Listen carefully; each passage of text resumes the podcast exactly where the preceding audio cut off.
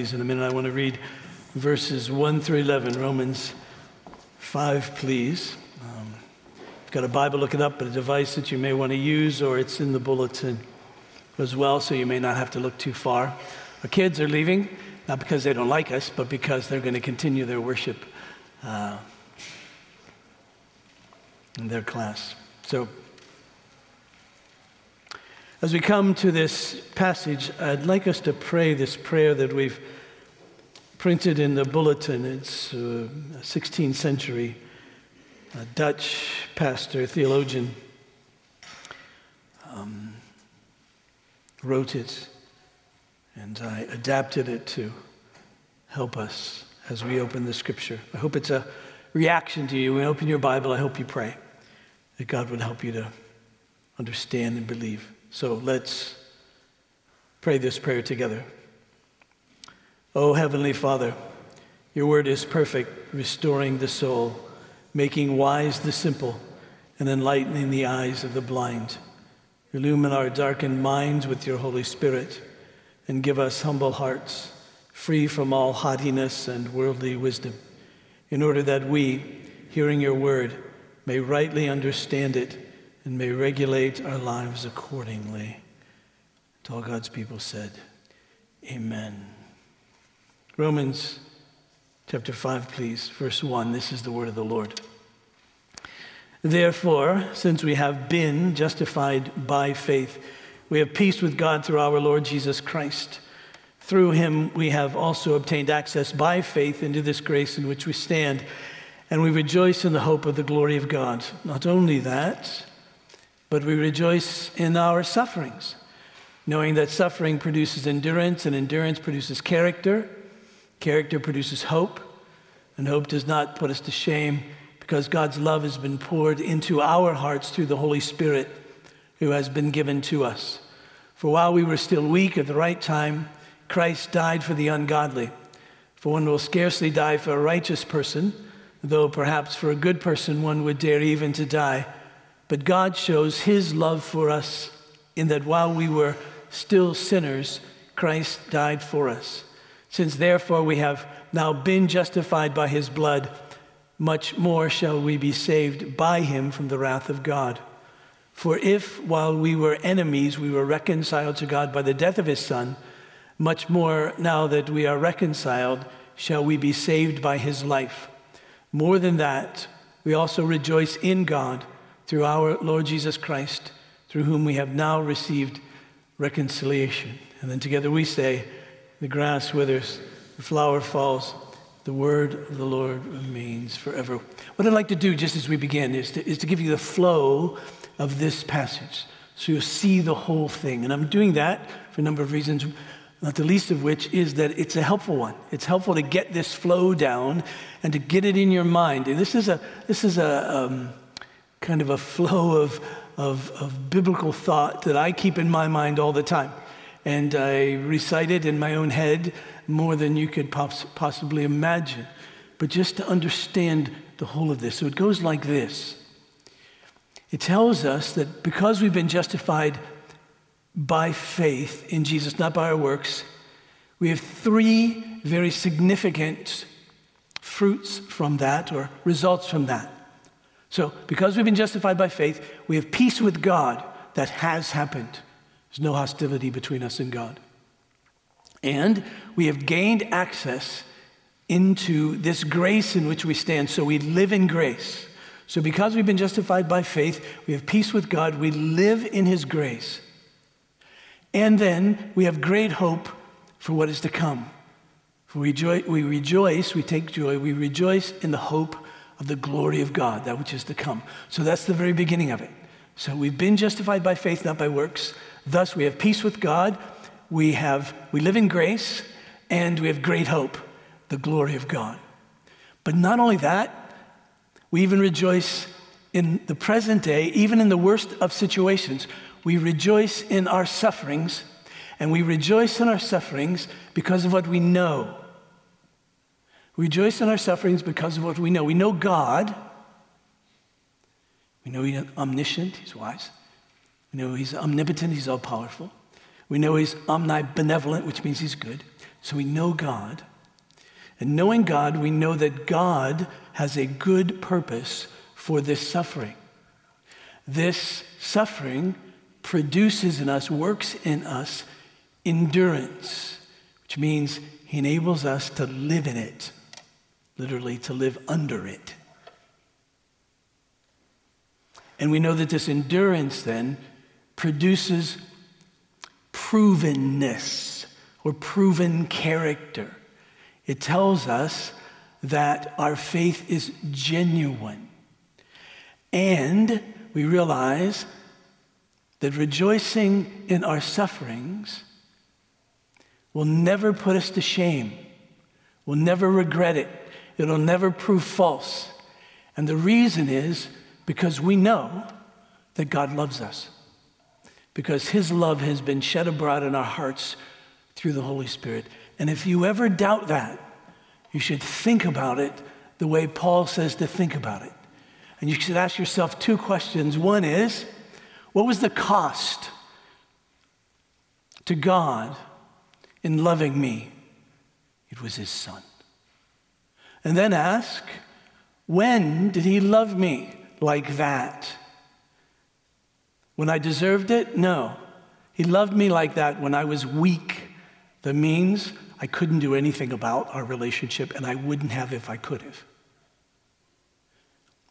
When we were ungodly, which means that our lives were utterly contrary to the way He would have us live.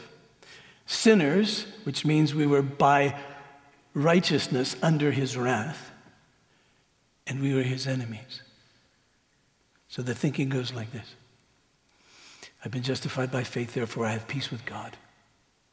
I live in grace and I rejoice in what is to come. But not only that, I rejoice even in the worst of times, even in my suffering, because I know God and I know his intentions for this suffering is to strengthen me, to enable me to endure it, and to produce his character in me in such a way that I see Christ formed in me and I say, I do belong to him.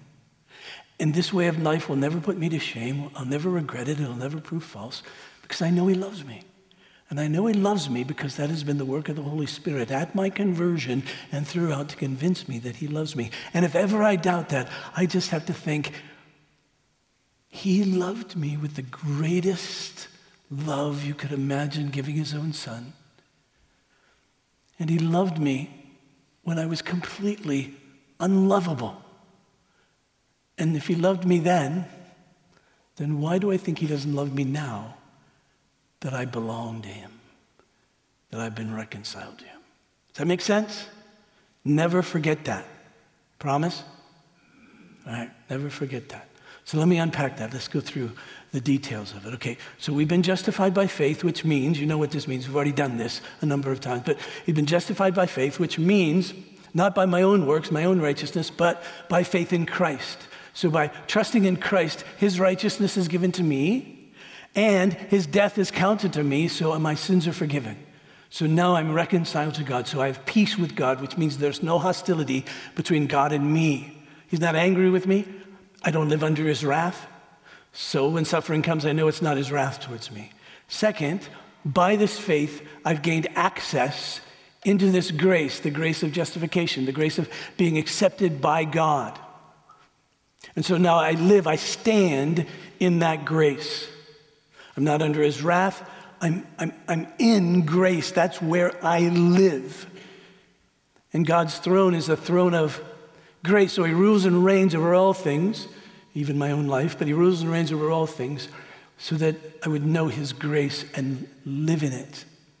And then finally, this, and this is the point we haven't gotten to yet, but now we rejoice in the hope of the glory of God. Now, even before you think about what that means, isn't that a great thought?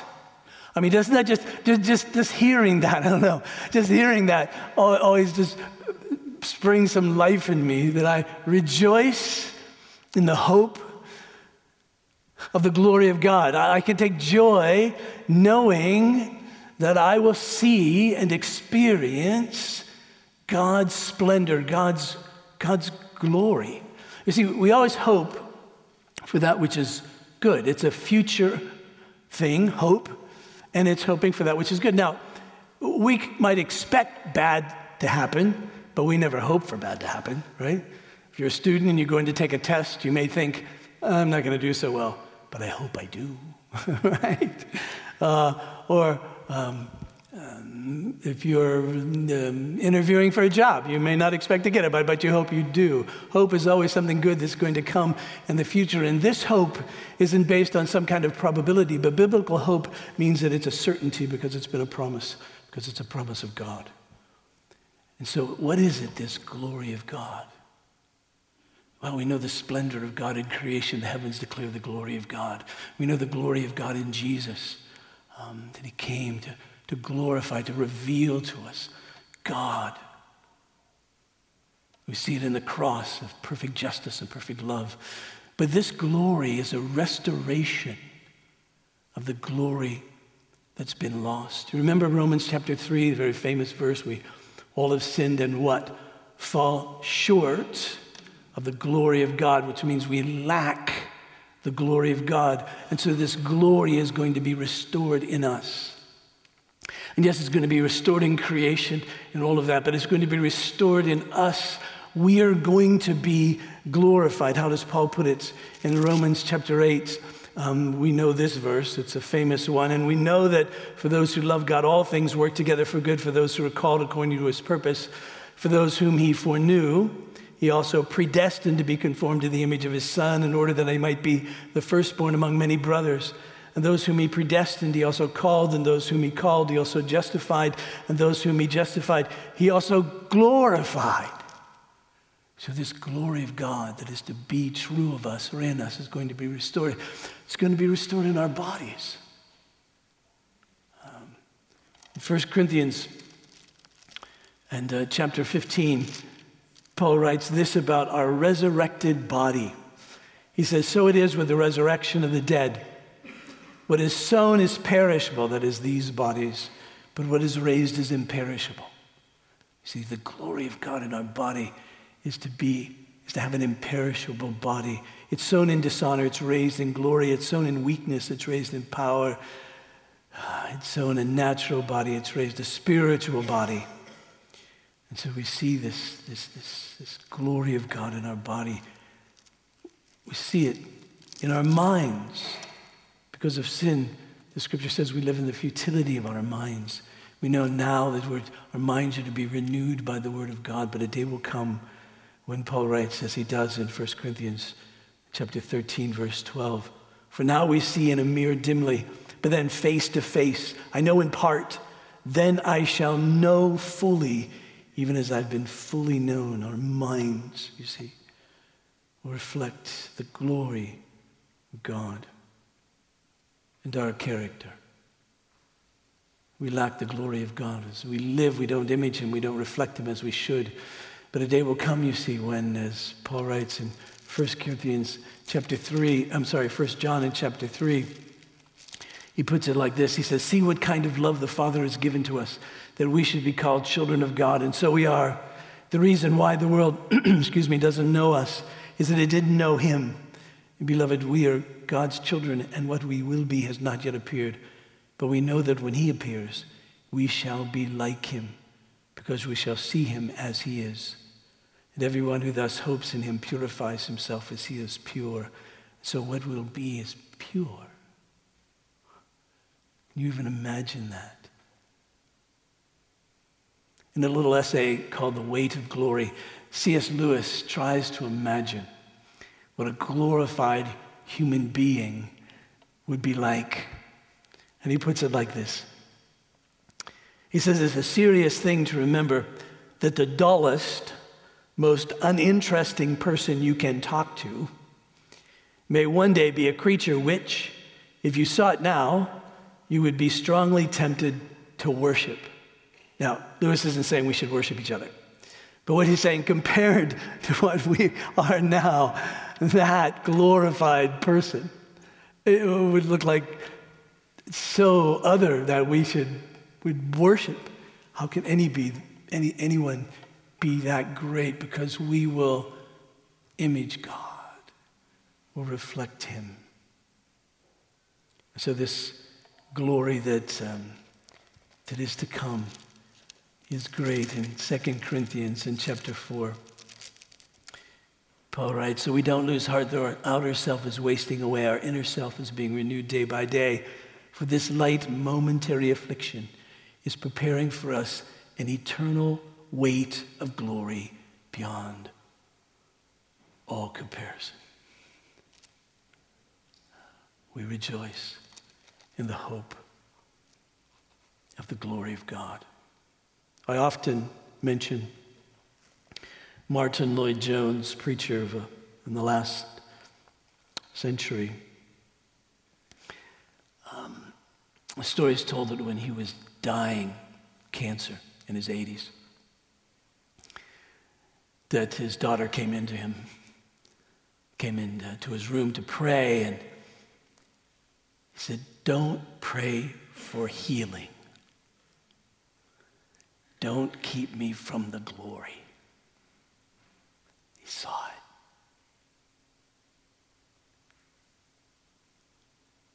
So we rejoice in the hope of the glory of God. But, but not only that, how does Paul put it? I think you like that. He says, not only that, but we rejoice. Is we don't even we don't just rejoice in what's to come. We rejoice now in our sufferings. He said, We rejoice in our sufferings and our tribulations, in all the pressures. That's what this word tribulation or suffering means the pressures of life. When these pressures come against us, he said, Still, we should be filled with joy. We should rejoice. As sufferings come, as believers, we should have a sense of joy.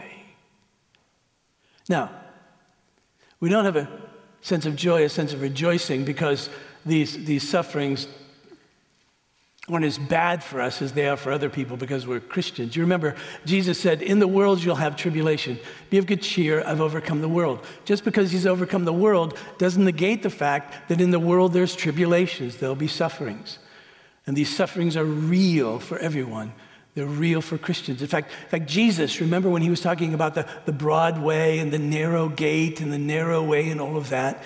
He used the little expression uh, narrow is the gate and hard or narrow, hard is the way that leads to life. It's just the noun form of this word for pressure, this word for tribulation, this word for, for sufferings. He said, that's true for all of us. We will experience tribulation. When you became a Christian, if somebody told you that your life now would be easy, that there would be no suffering, uh, you realize by now, I trust, that they lied to you. In fact, Paul, after he was finishing up his first missionary journey, is said to have said to this in Acts chapter 14, verse 21. Luke writes, When they, that is, Paul and his companions, had preached the gospel to that city and made many disciples, they returned to Lystra and Iconium and to Antioch, strengthening the souls of the disciples, encouraging them to continue in the faith, and saying that through many tribulations we must enter the kingdom of God. Now, he was encouraging and strengthening them with this word that says you're going to experience tribulation. How could that be encouraging and strengthening to them? Well, because he was telling them the truth. But he also gave them the hope that through them, still, you wouldn't lose, but actually gain, enter the kingdom of God. These tribulations are no small thing. Paul himself knew the devastation, the difficulty, the suffering of these tribulations. In 2 Corinthians in chapter 12, he speaks of one, this thorn in the flesh that he had.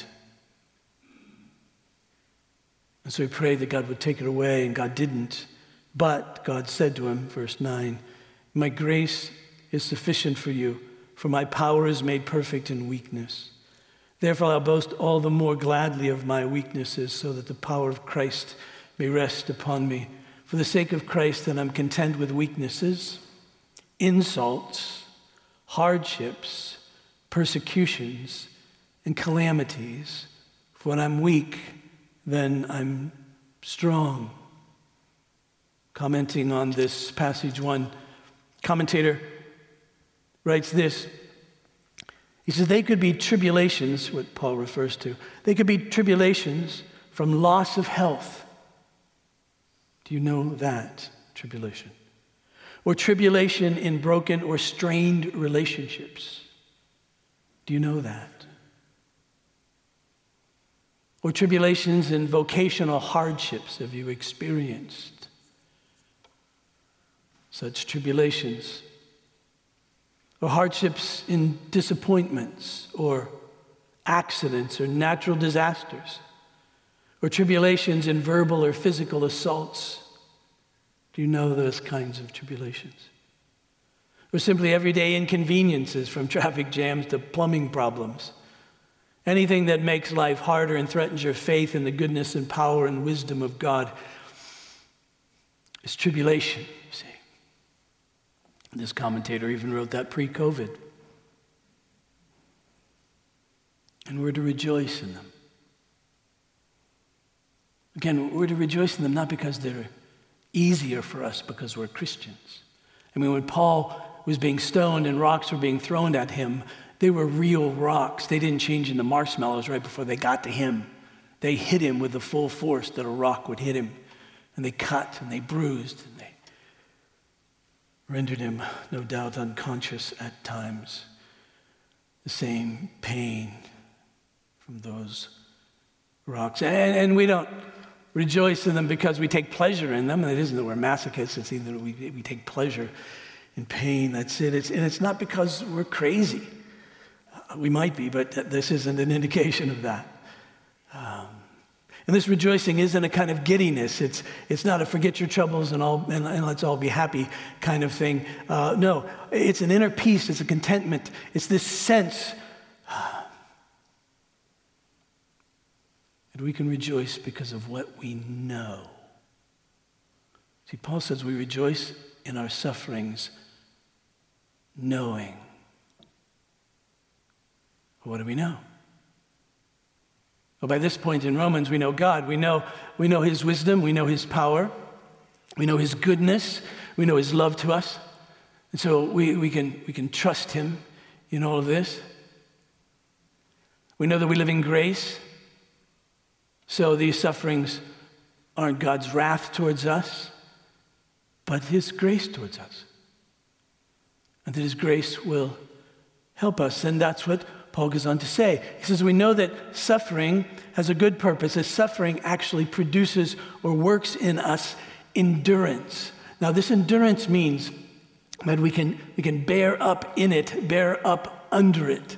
That's, uh, that's the sense of it, that in the midst of this, that, that God will strengthen us, you see.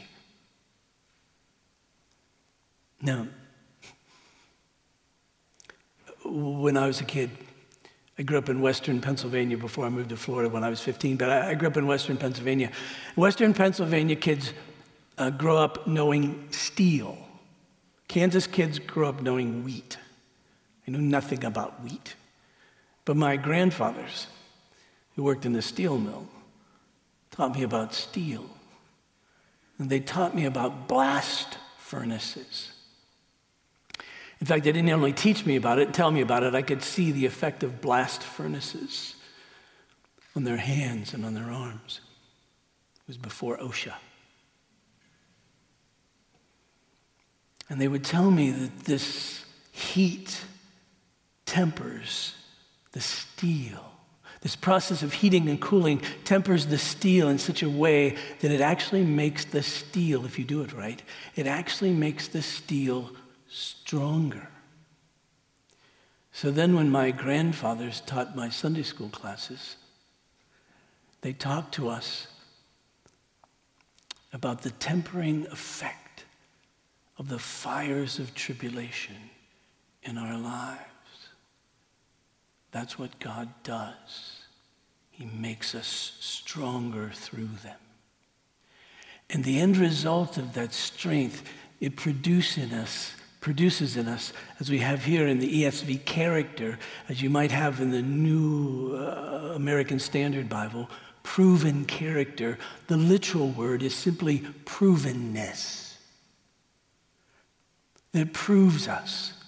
Just like this, this process with the steel makes it stronger and, and, and makes it genuine and purifies and strengthens it. That's what's happening. And what we see in the midst of, of this these tribulations and difficulties is God is working in us in such a way that His character, the very character of Christ, is what's produced in us. And we see that and it gives us hope. We can say, Yes, even in the midst of this suffering, I see that God is at work in my life and He's actually growing me up. He's actually maturing me. He's actually strengthening me so that I, I now increasingly resemble Christ. That character. Uh, Peter talks about this in 1 Peter in chapter, in chapter 1. In fact, 1 uh, Peter chapter 1, beginning with verse 3, is a bit of a commentary, I, suppose, of, of even what um, Paul is saying here. He writes, Blessed be the God and Father of our Lord Jesus Christ, according to his great mercy. He's caused us to be born again to a living hope through the resurrection of Jesus Christ from the dead, to an inheritance that's imperishable, undefiled, and unfading, kept in heaven for you, who by God's power are being guarded through faith for a salvation ready to be revealed in the last time. In this you rejoice. So basically, saying we rejoice in the hope of the glory of God. That this, this salvation that's being kept for us, this, this, this, the fruition of, of all of this salvation is being kept for us and, and it will be glorified. So in this you rejoice. Though now, for a little while, if necessary, you have been grieved by various trials, tests of your faith, blast, furnace, tribulations. So that the tested genuineness of your faith, the provenness, it's been tested, now it's proven, really is of God tested genuineness of your faith, more precious than gold that perishes, those tested by fire, different metal, different metaphor, may be found to result in praise and glory and honor at the revelation of Jesus Christ. Though you haven't seen him, you love him. Though you do not see him now, you believe in him and rejoice with joy that is inexpressible and filled with glory, obtaining the outcome of your faith, the salvation of your souls. So Peter just puts it like this You've got all this waiting in heaven for you, and you rejoice in that. Right now, you're going through various trials, but still you rejoice. Why? Because you see God at work. God's strengthening you. At the end of the day, you're like, how could I ever have gotten through that in faith? How could I have ever gotten through that? In fact, I'm stronger now. My faith is stronger. I'm stronger now than I was before. How could that be? But I see the very character, you see, of Christ in me. And I wonder, in these days of tribulation, with raging fires throughout our country and in other parts of the world, for governments toppling, remembrances of assaults on our country, hurricanes, um, racial tensions, COVID, deaths and division caused by COVID, policies perhaps of government and maybe even church. I wonder if we see this endurance in us, this character in us. We're still relying upon our own wisdom and strength. You see, when these difficulties come, the response should be this sense of turning to God and seeking His grace. That's what happened to Paul. When Paul had this thorn in the flesh, it was a tribulation. So what did he do? He sought the Lord, and the Lord said, I'm not going to take this away. My grace is sufficient for you. So how did Paul respond? He said, Well, then I'll boast, I'll rejoice in my weakness. I'll rejoice in the tribulation. Why? Because I realize that this weakness, because of the tribulation, this weakness really results ultimately in God's power in me. And so you see, when we go through difficulties, what we're, what really to do is to seek the Lord, express our weakness, express, express our dependence upon Him, not our own wisdom and strength, not our own power to get through this, but, but, but upon God, you see. And then when we do that, He strengthens us in the midst of that. Why? Because He says He gives grace to the humble, but He resists the proud. And so uh, this strength is manifested us in the very character of Christ. And sometimes it takes us a while to learn that. We rely on our own wisdom and strength. Uh, we're trying to show ourselves smarter than everybody, or stronger than everybody, or, or more courageous than others. But are we seeing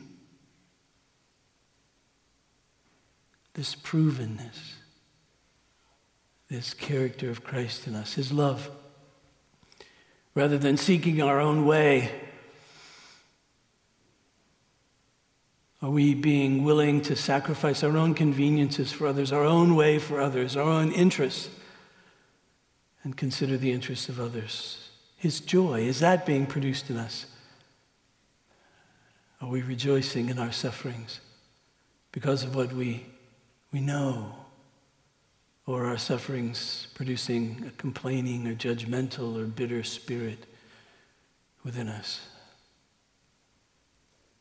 His peace, is that being produced in us? Not just an inner peace or contentment, but peace with others. His patience, is, is that being produced uh, in us? How quickly we forget, we forget how patient God is with us. I remember we used to have this song, maybe you have it too. We played it for the children. And um, it was about patience. Have patience. Don't be in such a hurry. One of our kids said, You know, that song is just way too slow.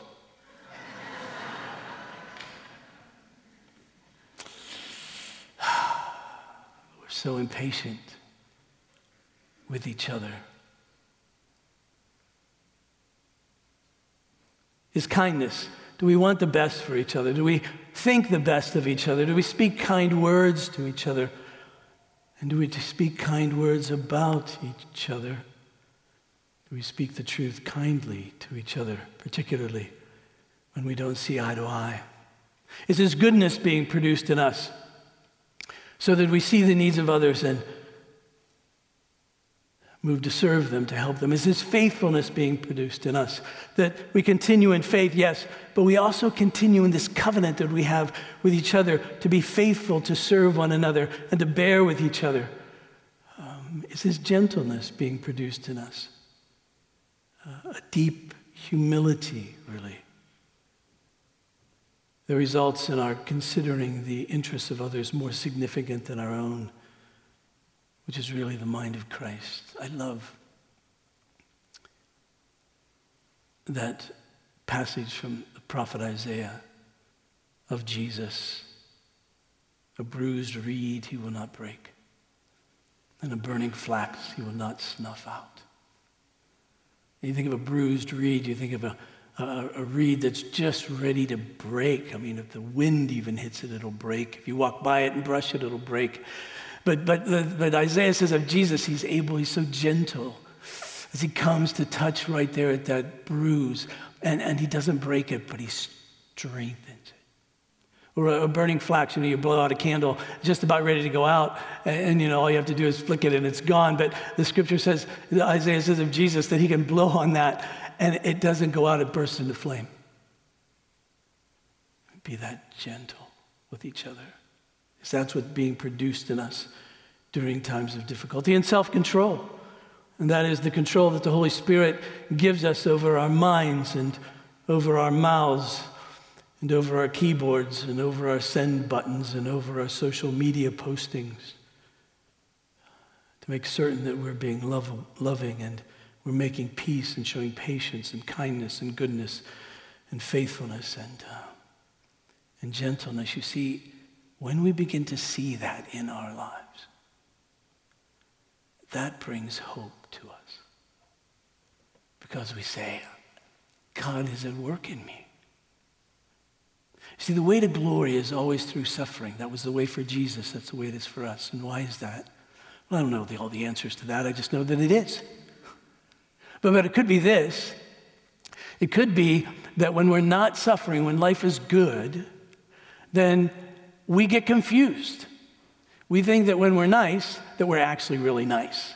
But really, it's just easy to be nice when everything's going well, or to speak well of each other, or to think well of each other, or to love. Jesus said, you know, even the tax collectors do that, and they were like the most disparaged people ever. So they do that. Now, says if you really want to love, love your enemies. when you're loving your enemies, there's no confusion. That's real love. And we know that's a real work of God. That's what Jesus said. You'd be like your Father in heaven. You'd be his sons when you love like that. So you see, that's a test for us. It's a blast furnace for us. All the difficulties of life, no matter what they are, eh, do we see this character being proven in us? If we don't, we'll never have real hope. We'll never have that hope that doesn't disappoint. When I do a wedding, I always like the end after I've talked to them about love and how they're to love each other and all of that. I always say, now, how do you do this? How do you really love? And I said, well, first, ask yourself this question. If you've been to one of the couple hundred weddings we've done, you've heard me say this. Ask yourself this question How's God loved you? Did you deserve it? Now, the couple isn't paying attention, but everybody else is thinking, no, I never really deserved it. And so I always say, don't wait for the other to deserve it, just love them. That's how you've been loved, you see. And then I said, now, do you want to be filled with joy? You want to rejoice? You want to be filled with joy? You want to have a life of rejoicing? And then I say, you know, Jesus told his disciples to love each other as he's loved them on the night that he was betrayed. And he summed all that up by saying, I've said this to you so that my joy may be in you and your joy may be complete. Because there's no real rejoicing ever in selfishness, because that's simply self righteousness and self reliance. There's only joy in thinking of others and loving them. That's real joy. And then I say, you know, you can't do this apart from the power of the Holy Spirit at work in us, forming the character of Christ in us. Now, the good news is, as a believer in Jesus, you live in grace, and He really is working in you. And, and this life well, it may feel sacrificial or it may feel difficult to, to live like that. This life really will ultimately bring you great hope because what you really see is that when you find yourself forgiving and you find yourself being patient, you find yourself loving, and you find yourself being kind, what you really see in your own life is Christ. He's actually at work in my life. I see it. I, I could never be like this, but, but He's enabling me to be like this. I must really belong to Him. And so you see, as we, as we live like that, we, we see Christ being formed in us. We say, Yes, there's my hope. And that hope will never disappoint, it'll never cause you to, to, to, to feel shame uh, uh, because it'll, it'll always prove right, it'll never prove false. And you can know this. In fact, you do know it. Because something has already happened to you when you were converted the love of God was poured out in your hearts by the Holy Spirit who is given to you. That is, God's love for you. You know it. That, that's what converted you. you. You realize, oh, yes, God really does love me. And, and I see this love in the work of Christ and how He saves. And so He saved me. And so at that moment in time, you know the love of God. Now, other times when it becomes a little blurred for you, perhaps, but, but it's really true that Paul's making a statement here. He's saying, This has happened, that the love of God has been poured out in your heart by the Holy Spirit who's been given to you. And if you ever doubt that, if you ever doubt that, Ask yourself with what cost did God love me? It wasn't a cheap love at all. He loved you by giving his son, that most precious, perfect son. And then ask yourself, when did he first love me?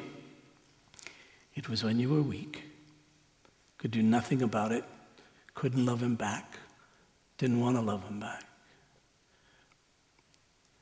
It was when you were ungodly, completely living a life other than the life that would ever come close or even hint at pleasing Him. It was when you were a sinner, meaning you were under His wrath. It means He did it when you were an enemy, His enemy. And He still loved you at that moment in time. So Paul says, listen, if He loved you then with the kind of love that would give His Son, why do you think he doesn't love you, love you now that you've reconciled to him? You belong to him now, and so why would you ever doubt? It's unthinkable to think he doesn't love you now when he loved you then. Your sin didn't keep him from loving you then, it won't keep him from loving you now. So, you've been justified by faith. You have peace with God. You live in grace. You rejoice in the hope of that which is to come, the glory of God. And you rejoice even now, even in the worst of times, even in your sufferings. Why? Because God's at work in you. He'll enable you to endure. He'll form the character of Christ in you. When you see it, it will just spark your hope. And you know that this hope can't disappoint because it's from God who loves you. Don't ever forget that. on the night that he was betrayed. Our Lord Jesus, after giving thanks, took bread, he gave it to his disciples. He said, This is my body. I love you. It's given for you. The same way he took the cup, and again, after giving thanks, this too he gave to his disciples, and he said, This cup is the new covenant in my blood, shed for many for the forgiveness of sins. Do this in remembrance of me, the apostle adds. As often as you eat of this bread and drink of this cup, you declare the Lord's death until he comes. What are we declaring? You've been justified by faith. You have peace with God. You live in grace. You have the certain hope of the glory of God. And even now, today, whatever you're suffering, God will enable you to endure it. He will strengthen you. He will keep you. He'll prove to you that you belong to Him by working in you this character of Christ. And so you'll have hope, not just in what's to come, but you'll have hope now. That what is to come is really to come. And you'll reflect upon the love of God. And you'll know that if he loved you then, he loves you now. Let's pray. Father, take this bread, take this juice, set it apart in such a way that we will be deeply and profoundly impressed with your love in our lives. And that we can trust you. So help us to be a people of joy even in the midst of difficulties.